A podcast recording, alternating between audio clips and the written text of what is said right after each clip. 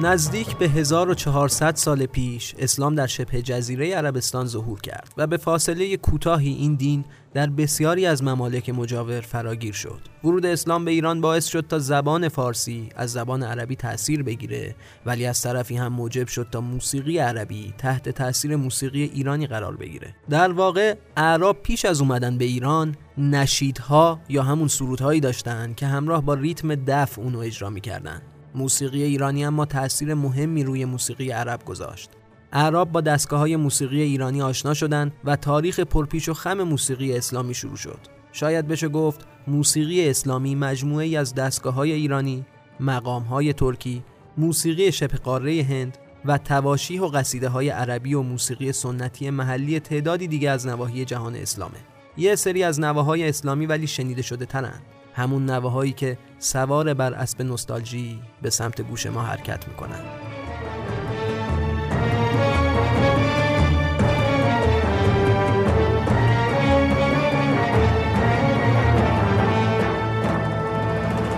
سلام، این اپیزود 19 پادکست موزیکسیان از رادیو پلنزیه. در نمره قبلی به بررسی موسیقی مذهبی در ایران پرداختیم. از اذان مؤذن‌زاده اردبیلی گفتیم، اذانی که مثل اذان تاج اصفهانی در دستگاه بیات ترک خونده شده، هرچند ما در شماره قبلی به اشتباه گفتیم بیات اصفهان و اینجا تصحیحش میکنیم. همینطور در شماره قبل اسم داوود پیرنیا رو به اشتباه داوود پرنیا گفته بودیم که بسیاری از قدیمی‌های رادیو این نکته رو به ما متذکر شدن و ما پس از رجوع به متن دیدیم که درست نوشته بودیم، ولی در ضبط این اشتباه لپی پیش اومده بود.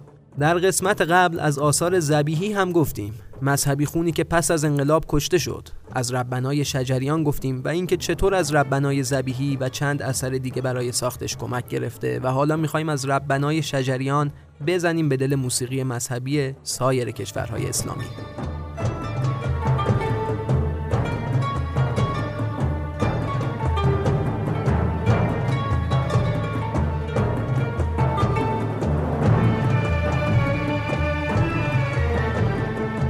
مصر مهد موسیقی عربه. در واقع میشه اینطور گفت که اسلام موسیقیش رو از ایران گرفت و به مصر داد تا اون رو تکمیل کنه. خواننده های مصری بسیاری بودن که اومدن و سالها پیش از دنیا رفتن، ولی هنوز در بین تمام عرب زبون ها محبوبن. یکی از بزرگترین این خواننده ها ام کلثومه، خواننده مصری که خیلی از خواننده های کشورهای اسلامی تحت تأثیر اون بودن. یکی از کسانی که از ام کلثوم تأثیر گرفته محمد رضا شجریانه و یکی از آثاری که با الگو گرفتن از آثار ام کلثوم خونده شده ربناست. شجریان برای خوندن ربنا از آوازی به نام به رضای تو ای خالقم راضیم که ام کلثوم اونو برای فیلم سلامه در سال 1944 خونده بود کمک گرفت.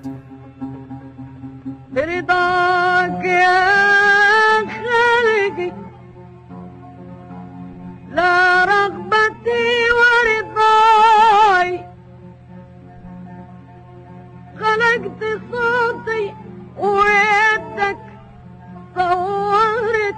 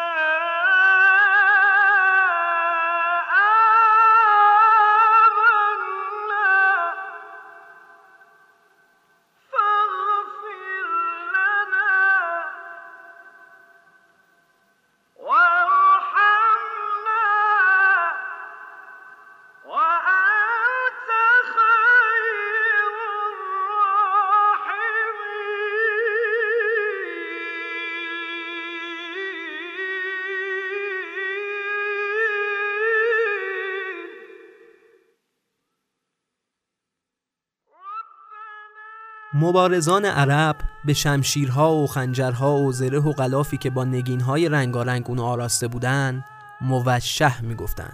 موشح یعنی آراسته شدن و جمع این کلمه در عربی میشه تواشیح.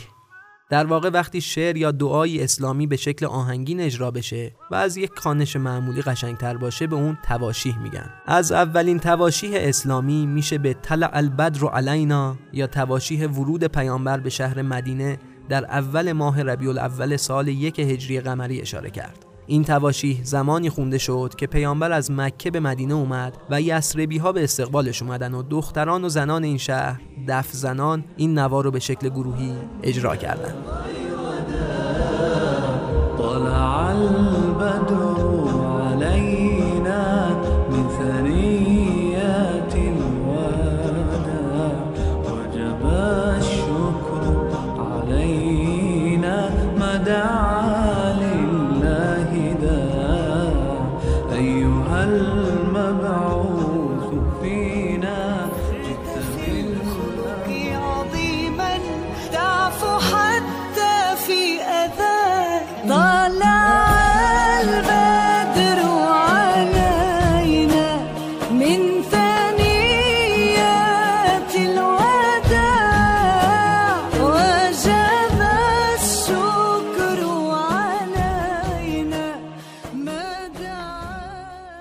اجراهای گوناگونی از این تواشیح در تاریخ اسلام وجود داره، اما یکی از بیاد موندنی ترین این اجراها مربوط به فیلم رسالت یا همون محمد رسول الله به کارگردانی مصطفی اقاده. اقاد صحنه ورود پیامبر به مدینه و استقبال مردم رو نشون میده و همزمان این تواشیح رو پخش میکنه. همینطور این تواشیح رو ام کلثوم هم همراه با یک گروه کور اجرا میکنه.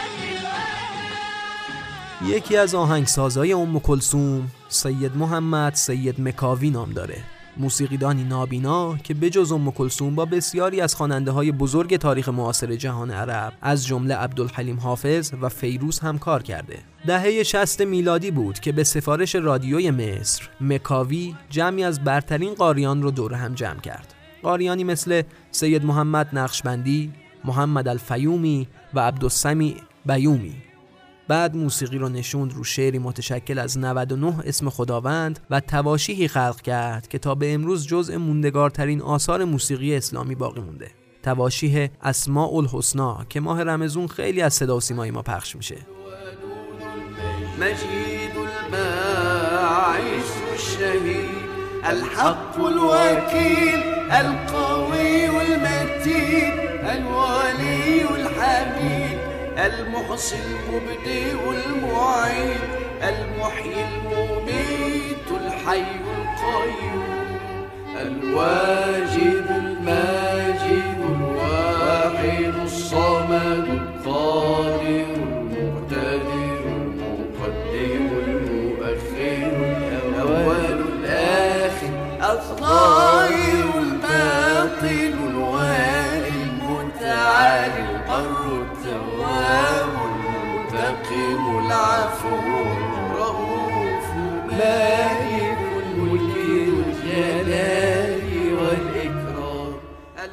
تعریف اون چه ما به اون موسیقی میگیم شبیه به موزیک در غرب و یونانه، اما تعریف اون چه در عربی بهش موزیکا یا موسیقا میگن کمی با ما فرق داره. ما وقتی تلاوت آهنگین قرآن رو میشنویم حتی اگه عربی ندونیم به یک موسیقی گوش دادیم، ولی این تلاوت آهنگین هیچ وقت در عربی به عنوان موسیقی دسته‌بندی نمیشه. در واقع قرائت از موسیقی جداست. ولی خب صوت قرآن همیشه تاریخ اصلی ترین نوای اسلامی بوده. در دوره معاصر قاریان سرشناسی با نفسهای بلند و حنجره‌های استثنایی آیات قرآن رو به شکل صوت اجرا کردند. افرادی مثل عبدالباسط، محمد صدیق منشاوی، مصطفی اسماعیل، محمد رفعت، مصطفی قلوش و رفعت حسین از قاریان معروف مصری هستند. از قاریان معروف معاصر ایرانی هم میشه به کریم منصوری اشاره کرد.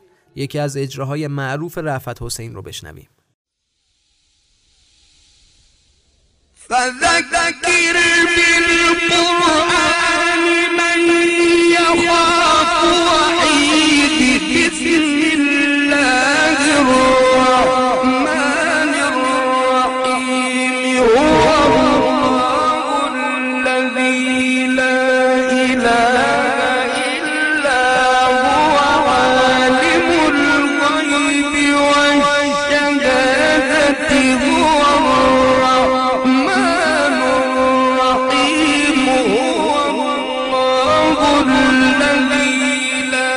اله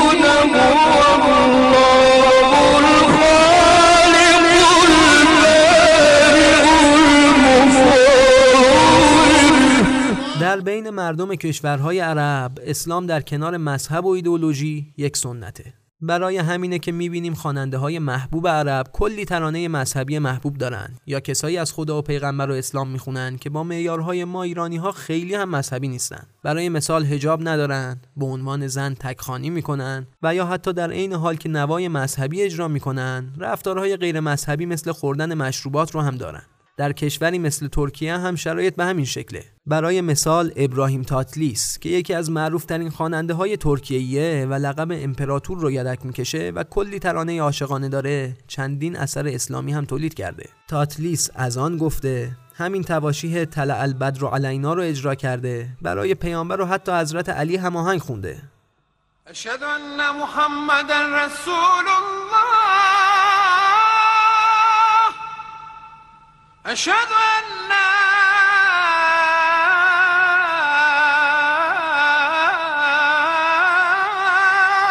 محمدا رسول الله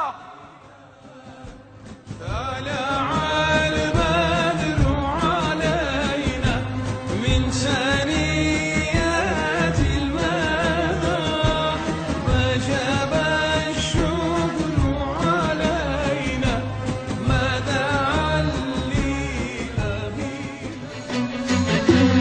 Bu arzum Muhammed'e acılar söyleyin Ahmet'e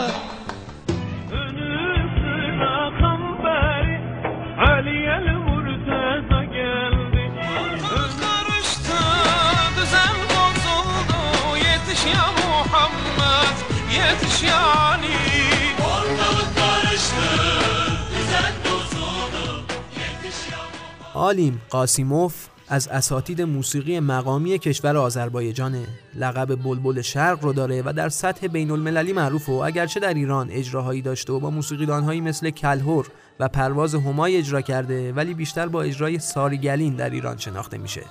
قاسیموف در بین قشر مذهبی آذربایجان هم بسیار محبوبه و نواهای مذهبی بسیاری تولید کرده. نوای الله اکبر اون پای ثابت برنامه‌های مذهبی کشور آذربایجانه. الله اکبر الله اکبر ایلان ذاتی گنی ای گنج دولت سروری الله اکبر الله اکبر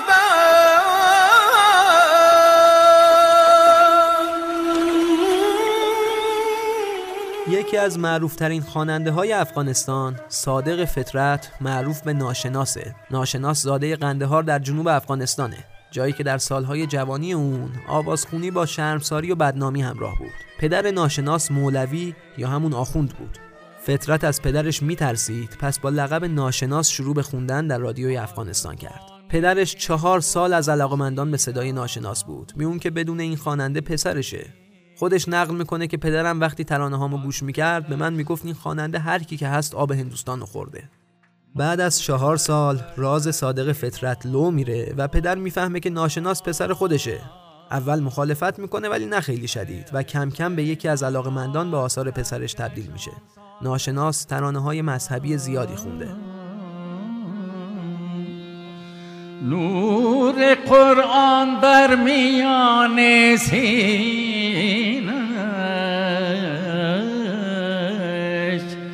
جام جم شرمنده از آیینش، ظاهری و سوزناک و آتشین، باطنی و نور رب العالمین، از نی آن نی نواز پاک زاد، باز شور در نهاد من فتاد.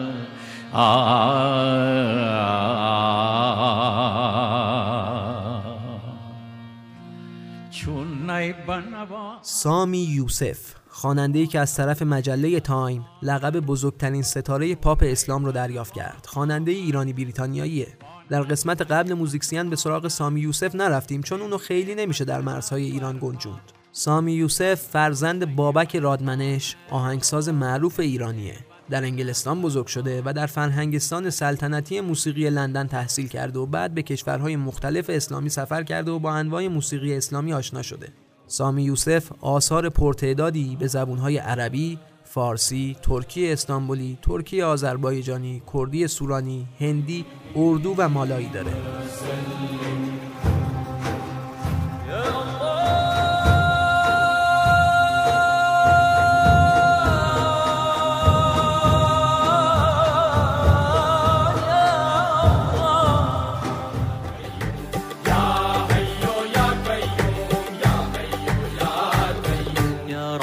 يا رحمن يا عادل يا منان يا رحيم يا رحمن. But if I could hear you calling I'd come running.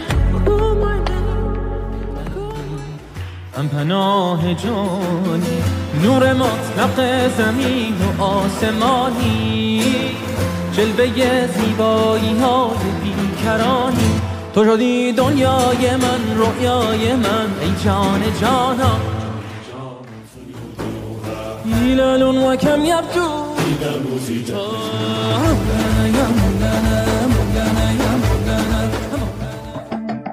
Oh Allah the Almighty, Allahu Allah, protect me and guide me. شاید یکی از دلایلی که باعث شده در سالهای اخیر تو ایران موسیقی مذهبی شاخصی تولید نشه و یا هنرمند شاخصی معرفی نشه، برخورد فقاهتی با موسیقی در ایران بوده.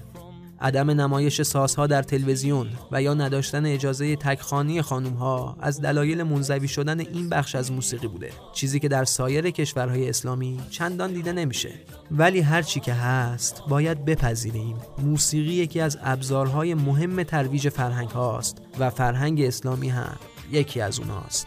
در اپیزود قبل به موسیقی مذهبی ایران پرداختیم. در این اپیزود موسیقی مذهبی سایر نقاط جهان اسلام رو بررسی کردیم و در نمره بعدی موسیقی مذهبی غیر مسلمانان رو به شنیدن خواهیم نشست. پس تا هفته بعد و زمان انتشار قسمت 3 سگانه موسیقی مذهبی مراقب گوشاتون باشید.